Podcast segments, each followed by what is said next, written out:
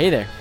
Welcome to the Grace Rancho Weekly Podcast, where our goal is to help you, our church members, understand the what and the why behind what we do as a church. I'm Michael Shera. I'm here with the infamous, ever gregarious Pastor Eric. You know what gregarious means? Yeah, man. Do you know what gregarious means? I I've never been described as ever. You're fond of company. You're sociable. You're on dictionary.com right now, aren't you? Merriam-Webster. Everybody knows what gregarious means. He's looked up something online. He's a f- uh, he's someone who's someone who's sure. gregarious is like fun, So, sociable, let's- enjoyable to be around, the life of the party. Do you have any antonyms? That's you. Think about it. Any On Sundays, you bring the sermon. You're gregarious in your preaching. Can you use it in a sentence? Eric is very gregarious. What's the day today? Today is June, July second. Can you believe that? It's already July. Middle of the summer. What did we do yesterday? We went golfing, and uh, I came home with a high score. Dominant high score. I let's. I came home with a high score. Just blew people out and of the water. everybody agreed that I was the high scorer for the day. And Uh, who else was I mean, with us? typically I do pretty well when I score Brian high. was there? So, It was the three of us. Yep. We do a staff day away. yep. Um, it's, um, and we're all sore today. yeah. Very sore. Uh, so that is to say that this is a summer. Did you know that you use your rib cage while you golf? At least Michael does. You should have seen how hard he swings. It's like he's trying to hit. a First time golfing, I'm learning, and I had I had some good connections. Your Instagram story wouldn't have shown it, but I had some. I admit it. I had some nice hits out there. You had a few, yeah. Yeah, I had some bad hits, but I had some nice hits. Um, so it's a summer podcast. We're gonna be taking a break probably a few weeks afterward, after this one, just to Yeah, get through the rest of we, summer. we kind of had a COVID break for a while. just Yeah. because things were getting busy, and then regathering break for a while because things were getting busy, and now it's the summer and you're gonna be on vacation a little bit. I'm gonna be preaching it's a little probably bit. just gonna be good to take a little break, and then in the Yeah. in the fall, We're gonna come back strong in August. late late summer, yeah, August time. Come back. So this will be the have- last one for a little while. We might even have a new introduction song, Maybe we're thinking and about it And it. might be pretty groovy. Yeah. So, uh, but what we're doing this summer, Michael, is We're preaching the Psalms. yeah, preaching the Psalms. I preached Psalm six last Sunday. Mark is preaching Psalm seven this Sunday, as in uh, a few days. Uh, Kent, our other elder, Roberts, will be uh, preaching Psalm. The eight. other elder, yeah, really? I'm just kidding. And then I'm you- and then you will be preaching Psalm, Psalm nine, nine. all 20 verses. Yeah, you're gonna have to make that uh, a 20 minute sermon. It's gonna be good. A minute. One verse. minute a verse. And Summar- then I'm summarizing gonna- statements. I'm gonna do. It'll be Psalm gregarious. 10, and uh, that will kind of conclude our summer in the Psalms. And this has been something we've now done two summers in a row. Yeah. Uh, yeah, I guess we did do it last summer. Sorry, I was. Yeah, you, I, yeah, I was forgetting what last summer was. you, it's okay. You did it last year. You did. did Psalm one and two, right? I did. And, and Started Mark it. did Psalm three. off because we've kind of set it up and designed mostly so that when we're not going through our typical exegetal. You're not going through your typical. I'm like stumbling over my what was that word? exeget. Well, I stopped myself halfway through exegetical preaching. Oh, right? Through Mark or through Jonah, like you've done, or whatever series we're through, uh, we're preaching through the Psalms. Yeah, so that's kind of our. Uh, we we like to have a little bit of our minds engaged with the Psalms. It's kind of a good practice, I think. We are Yeah. we are uh, not just brains trying to intake data, systematic, you know, theologians trying to learn doctrine. That's obviously crucial, but the Psalms also show the value of our emotional life, our internal, you know, life of the spirit, life of the soul, the the highs and the lows, and the um, emotional roller coaster. Sometimes this life can be like John Calvin. I, I found that quote when I was preparing Psalm He's got six. a lot of good ones on the Psalms. Yeah, but Him he- Spurgeon. the uh, the Psalms are an anatomy of every part of the soul. So Psalms are good for the soul. so good for the soul. Um, so yeah, so we're we've kind of yeah organized our preaching so that when we're not doing some form of uh, sequential exposition somewhere else, we dip into the Psalms. Indeed. Yeah. So why are the Psalms? You you you you preach the Psalms a lot. In fact, Michael has only ever preached a Psalm. At Grace Ranch on a Sunday morning. So I, I might you know we might think of him as the Psalm expert. No. Would, you- would you think of yourself as a psalm expert here No. among us all uh, who attend Grace Rancho? Can we look to you as the psalm expert? you shouldn't. Oh, okay. That'd be a bad idea. Well, what do you know about the psalms? Why are they valuable? Uh, like we said, the Psalms are good for your soul uh, because the Psalms are David much, but other psalmists as well, processing the events and things of their lives uh, in prayer to God. And what's particularly helpful about the Psalms is the Psalms are mostly praise to God, even in hardship and lament, even in good times where we remember the Lord's good deeds, even in um, times where Israel is in exile. The Psalms end in praise and tune our hearts to praise God. Yeah. And that's why they're helpful because the Psalms, like most of Scripture, focus us on God and His character and His goodness, uh, regardless of circumstances. So I think Psalms, because of that, breed a lot of contentment and should hopefully long term breed joy. Yeah. There's a song Produce for joy. every every um, emotion you can feel. What are Yep. the different psalms? They have a there's psalms of Psalms of lament. we talk about that. There's psalms of praise. There's, There's royal, some wisdom psalms. wisdom psalms, royal psalms that There's a few of those. messianic, like talking Yep. about the the coming Messiah and his rule and reign. Um, song psalms of like I think of Psalm 88. Remember reading that? Um, that's one of the few that really doesn't have a good like happy resolution. Like almost Mm. every other psalm does come to finish with praise and there's even psalms that are just expressions of grief, Indeed. you know, the sorrow and and so Psalms of ascent. the psalms of ascent that yeah. Israel would have sung on their way to worship the Lord. Yeah.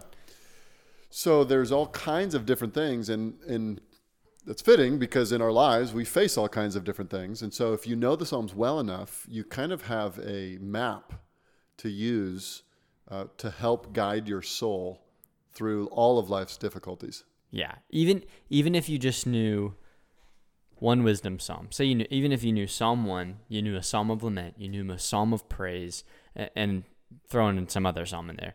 If you just knew four psalms well, you would benefit greatly because you would have something to help you process life and come to God in prayer through many circumstances. Yeah.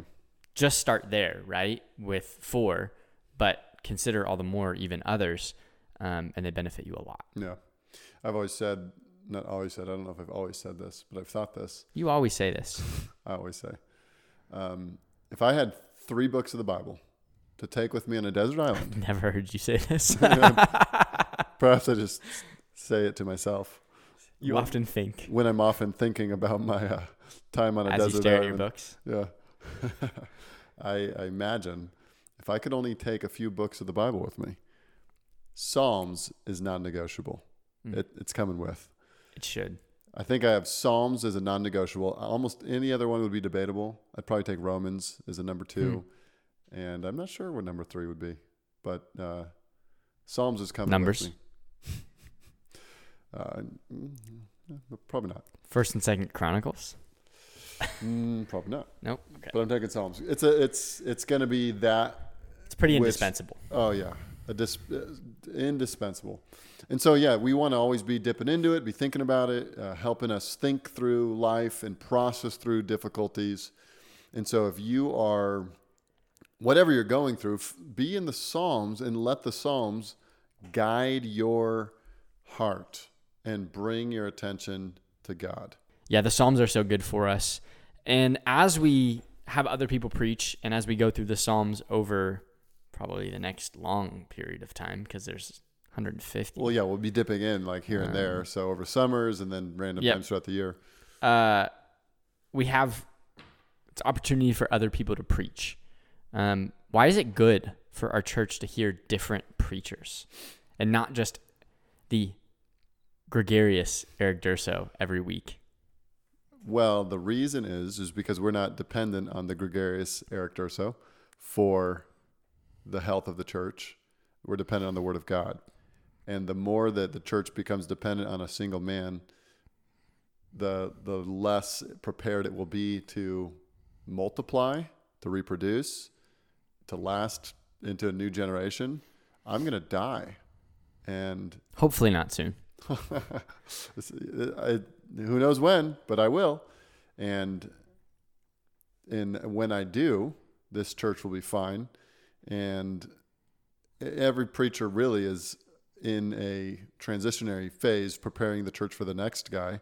Like no pastor li- lives forever. Jesus really is Lord of the church, and He really has spoken to us in His Word.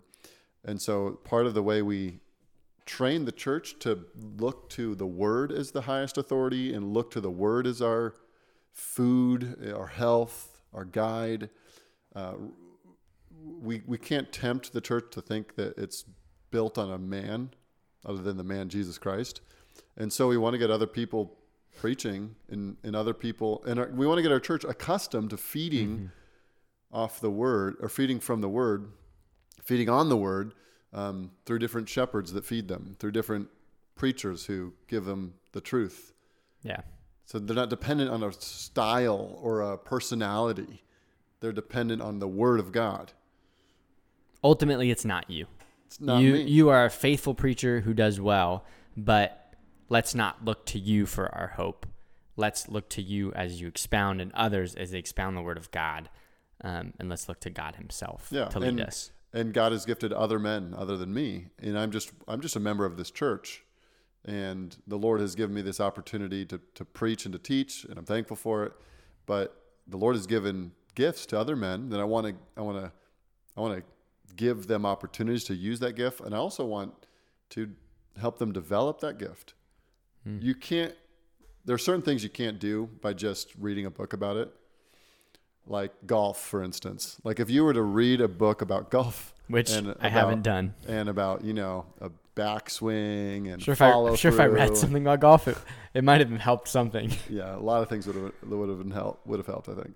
Um, but a book would have had limit, limited help because you just need to do it. Yeah. You can't do surgery just by reading about it. Yeah, and preaching is like that. You can't read a book on preaching. There are great books on preaching. I'm reading one right now, and it's encouraging and convicting and all the rest. That's this one right here. Oh, yeah, I've got It that one on my so shelf. good. Um, This Preacher's- one. Preacher's Catechism by Lewis Allen. We were given it At at, Shepherd's. Shepherd's. Uh, Shepherd's a couple of years ago, Shepherd's Conference. But the way you learn to preach is to preach, You- in, and to dive into the work, to do it, and to receive helpful feedback. Um, yeah, so you'll be preaching. Mark will be preaching. Kent will be preaching. Mm-hmm. And these men, I believe, have the the heart to handle God's word. You guys love the word of God. You want to feed the flock. And I want to give you opportunity to keep growing in your ability to preach. And Lord willing, the Lord raises up several men who are willing to and Hop able in. to yeah, hop in and handle the word and preach it. Yep. So it's going to be Pray for that. yeah, pray for that and, and encourage. Like, so you have a role to play in developing more leaders. If you're just a listener and you're like a stay at home mom and you feel like, you know, what role do I have in raising up more preachers? Like, you're not training anyone to preach, you're not doing any of that. But what, what can they do? Encourage, one, Yeah. right? Especially new people. Like, yeah. at least thank you, right? And I'd say for you as well, Eric, sometimes it can be a thankless job to preach every single week or do something every single week. And so thank Eric when he's been particularly helpful in the way he's presented truth. Um, and pray, let him know you're praising God for the way he's using the word in your life through his preaching, but also um, don't be afraid to give helpful feedback. Don't be the guy who like nitpicks, like, ah, you said this wrong, or you said that wrong, or you know, you used the wrong word this time. Like, don't be like some super dogmatic listener, but give helpful feedback in this was really helpful because of the way you said this or the way you explained this. This Right. illustration was so good for me to hear and helped ground truth in my life.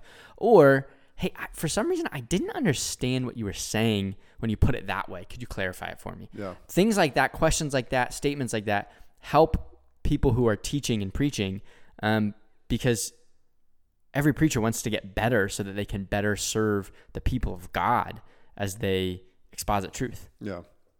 Yeah, that's good. and and they need encouragement because it's a long process and some weeks it's tiring i'm sure you'd say and exhausting because you're wrestling with things in god's word And it's more than just an intellectual battle. It's a heart wrestling. yeah Like when you're really trying to come to understand not only what the text says, but how it should apply to your life.